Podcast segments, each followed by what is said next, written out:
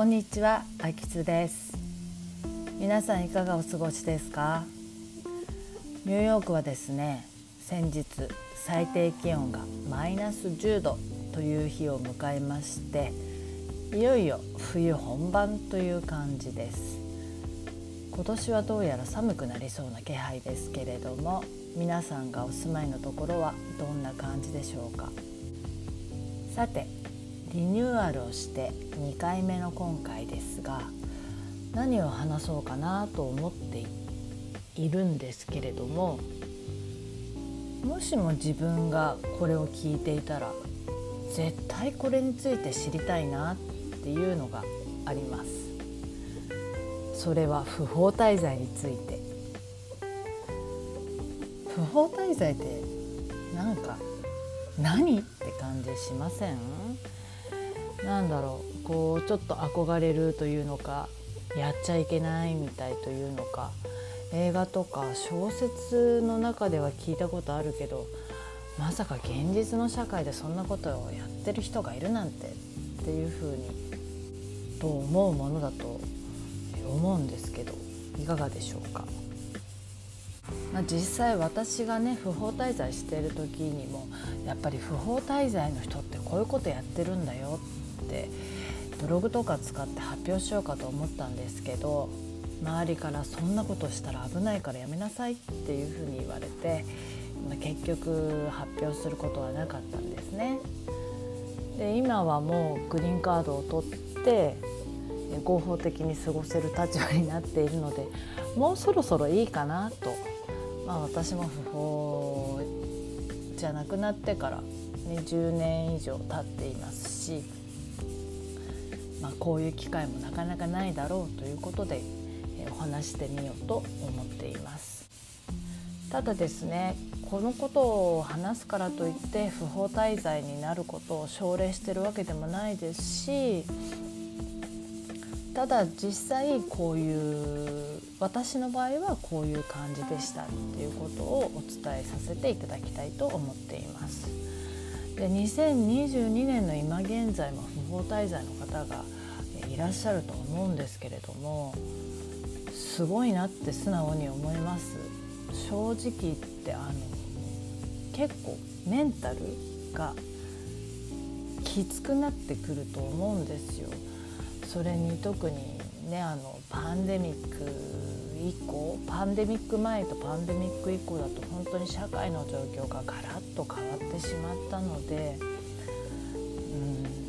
かなか難しいんじゃないのかなとは思っています。それでは、えー、私の不法滞在体験についてお話をさせていただきますね。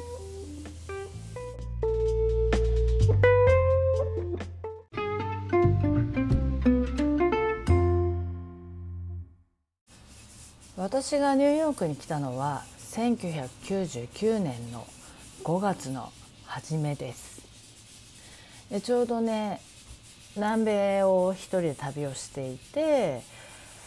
で、えー、お金が尽きたのでどうしようかな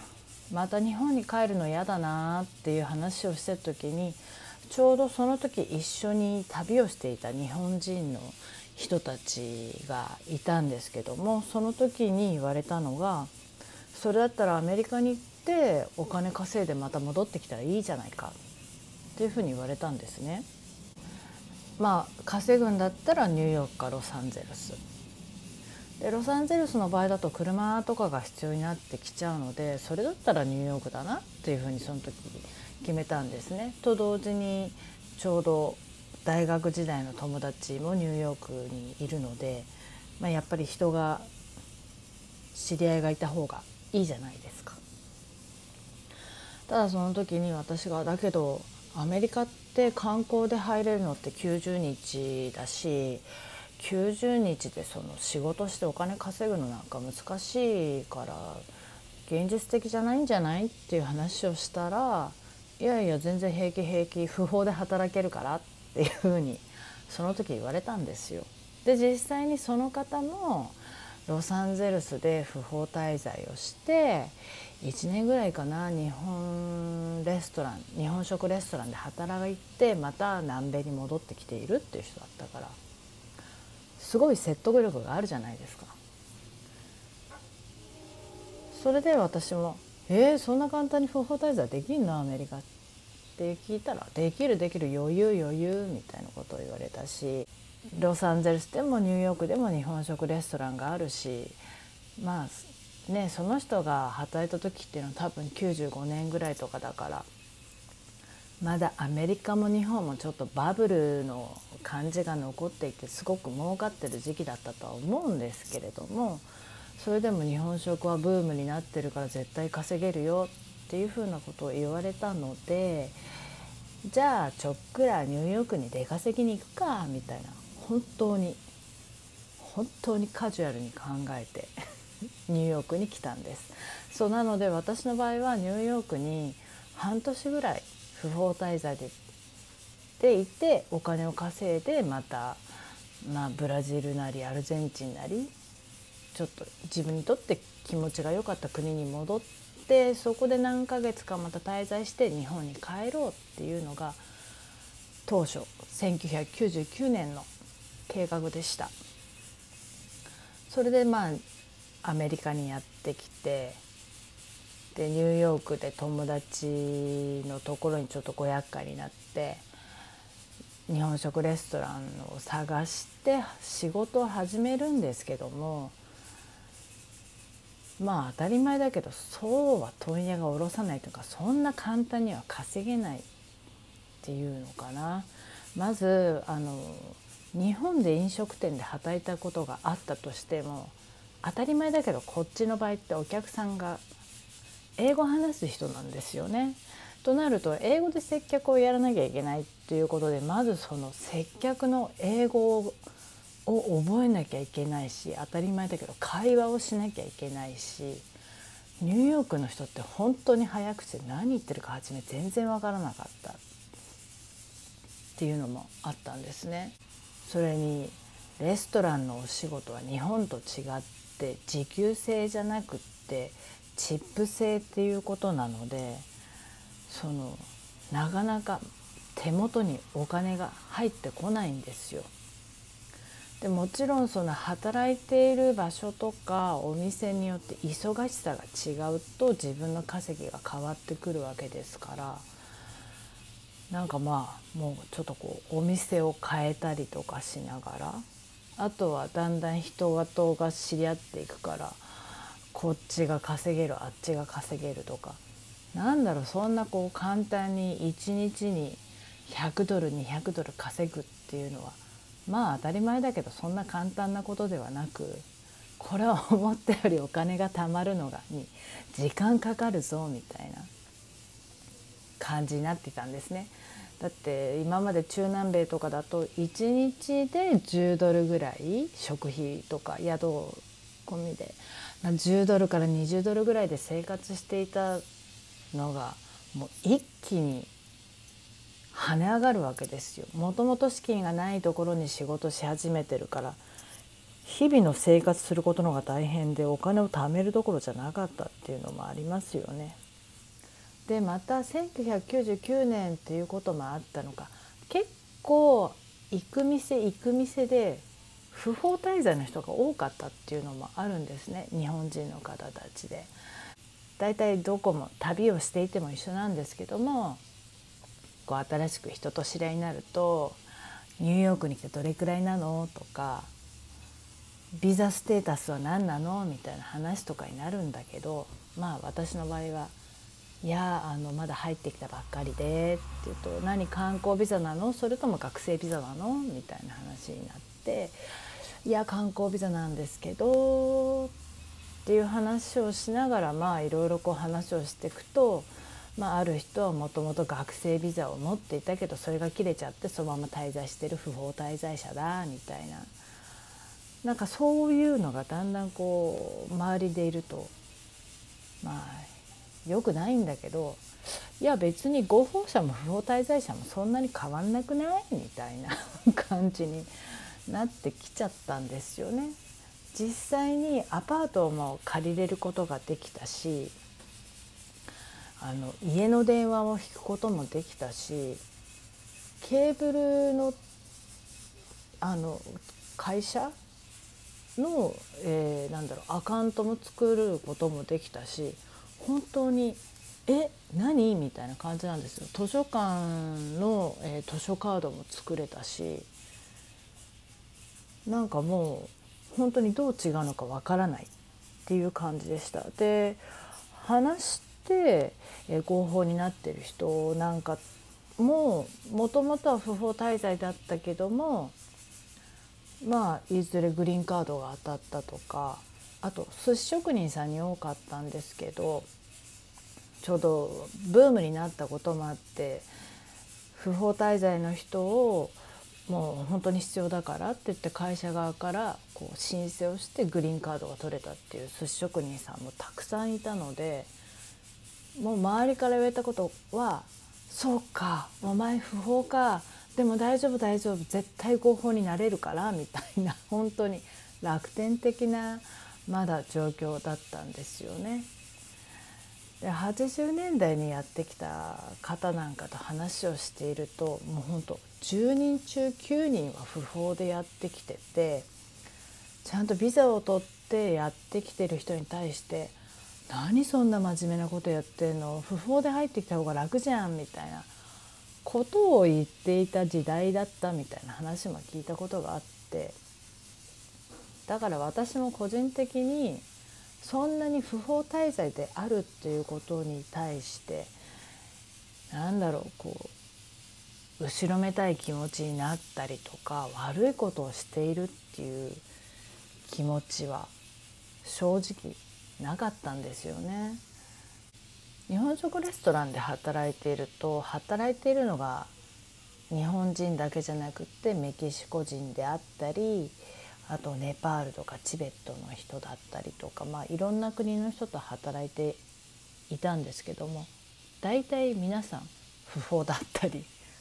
してたんですよね。でそこからまあ会社側がサポートしてグリーンカードを出すとか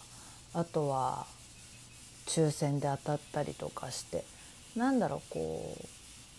まあ、メキシコはメキシコで大きいコミュニティがあるからそこでそういう人たちをどういうふうにこうサポートしていくのかまあだからそういう形でなんだろうアメリカっていう国全体が不法滞在者がいることを飲み込んでこう社会が動いているみたいなところがあったのでもうほんと正直右見ても左見ても不法滞在者が多くって。うまくこう回ってる感じがしたんですよね。だったんですが2001年の9月11日にそうセプテンバーイレブンス同時多発テロが起きてからやっぱりね状況が変わったんですよね。それまでは正直どのようなステータスつまりビザを持ってるとか持っていないとか日本でいうところのマイナンバーこちらとソーシャルセキュリティナンバーって言われてるんですけどもそういったものがなくても働ける状態だったんですけどもやっぱりこうね外国から来た人によってテロを起こされたっていうことになっちゃったから政府の方もギリギリギリギリってそうその辺をちょっとこうギューッと締め付けるというのかまあ他の言い方したらなんで今までそんなゆるゆるだったの？っていうのがまあまともになったというのか。そうそれからねお仕事するにもビザ持ってますかというか学生ビザは本当働いちゃいけないからね。働いていいビザじゃないので学生ビザの学生さんを雇ってるっていうこと自体がレストラン側がま法を反しているっていうことだったんですけれども。だからまあ学生さんはダメ。かっこ表向き。かっこ閉じる。あとやっぱり番号を持っていない人はダメ。なんだけどなんか抜け道があります。みたいな形で。そうだから、えー、レストラン側も人を探してはいるけれども目の前にいる不法であるあなたを雇いたいけれども法律上雇えません。って私の方も雇ってください。仕事したいです。やる気満々です。でも不法です。みたいな。形でその辺からちょっといろいろとね大変になってきましたね。まあそうあっても いろいろこう人づてにあそこだったら働けるよみたいな話とかを伺いながらなんとかこうしのいできたんですけれども不法で何が嫌だっていうとまあ当たり前ですけど日本に帰れないっていうことですよね。いや帰ることはできるんだけれどもニューヨークの方に戻ってこれないっていうのが結構ストレスになっていましたね。というのもやっぱり両親のことが気になるしで、まあ、ちょっと電話なんかで話とかしてると家族の問題とかあるとああちょっと様子を見に行きたいなと思ってもニューヨークに戻ってこれないから行けないとか大好きな祖母が亡くなった時にお葬式にもお通夜にも参加できなかったっていうのはちょっといまだに心残りだったりとかするし。だからなんかねニューヨークの地下鉄と自分の実家の近所を走ってる、えー、電車の線路がこう一緒になっちゃってなんか夢を見たりとかしたこともありますね。でその時に思ったのがああニューヨークの冷蔵庫の中に入れてきた牛乳が腐っちゃうから早くニューヨークに戻らなきゃだけどまだ日本でこんなことやってるからまだ戻れないみたいなこう 変に焦ってる夢とか何回か見た覚えがありますね。そんな時にじゃあどうやって要はねこう自分のパスポートにアメリカを出ましたっていうこうスタンプだけ押されなきゃいいんだからっていうことでそのスタンプを押されないで日本に帰国する方法みたいなのもちょっと聞いたことはあるんですけども実際それやったことある人がいるのかなっていうのとなんだろうじゃあえでも帰ってきてないのにいやまあ要はアメリカを出てないのに成田からこう飛び立って帰る時になんかデータ上おかしくなるんじゃないのみたいなこととかもいろいろ考えてやってないですね。よく聞かされたのが強制送還なんですね。そうつまり、えー、不法滞在者の人が働いてるレストランに移民局の人たちがやってくるつまりガサ入れがあってまあ、そこのレストランは閉まっちゃいました。不法で働いてる人たちはもう強制的に国に返されて10年間入ってくることができませんみたいな。要するにこうブラックリストに載っちゃうっていう話もあったんですけど結構翌月にまた戻ってきているっていう人の話も聞いたことあるしあとは実際に長く10年ぐらい不法をしていてもニューヨークの生活はちょっと厳しいっていうことで日本に帰っちゃった友達も何人かいるんですけどそのうち何人かチャレンジしてみるって言ってニューヨークに旅行に来たことがありますね。それも正面玄関あの JFK から堂々と入ってきたりとかしてどうなってんだろうねっていう話をしたこともあります。あとは例えばどっかの地域経由で入ってくるとうまく入ってこれないとかもう直行で JFK だったら大丈夫だとかまあとにかくいろんな情報は本当にありましたよね。だから正直言うとそんなに苦労はしなかったっていう方も変ですけれども銀行の口座もなぜか作れたりとかもしたので当時は。もうほとんど合法の人と生活が変わらない。っていう状況でしたけれど。なんですがもしかしたら私はラッキーな方でそうじゃなくてすごく苦労されてる方もいると思うしやっぱり、うん、精神的に辛くなってくるからもちろんおすすめは一切しません。ではね私がどうやって合法者になったのかというとそれは結婚ですアメリカ人の人と結婚することでグリーンカードがもらえたんですけれども後々トラブルがあってこじれてこじれて大変なことに なってしまっちゃったんですけれどもその話についてはまたの機会にさせていただきます。今回も聞いてくださりどうもありがとうございましたそれではまた。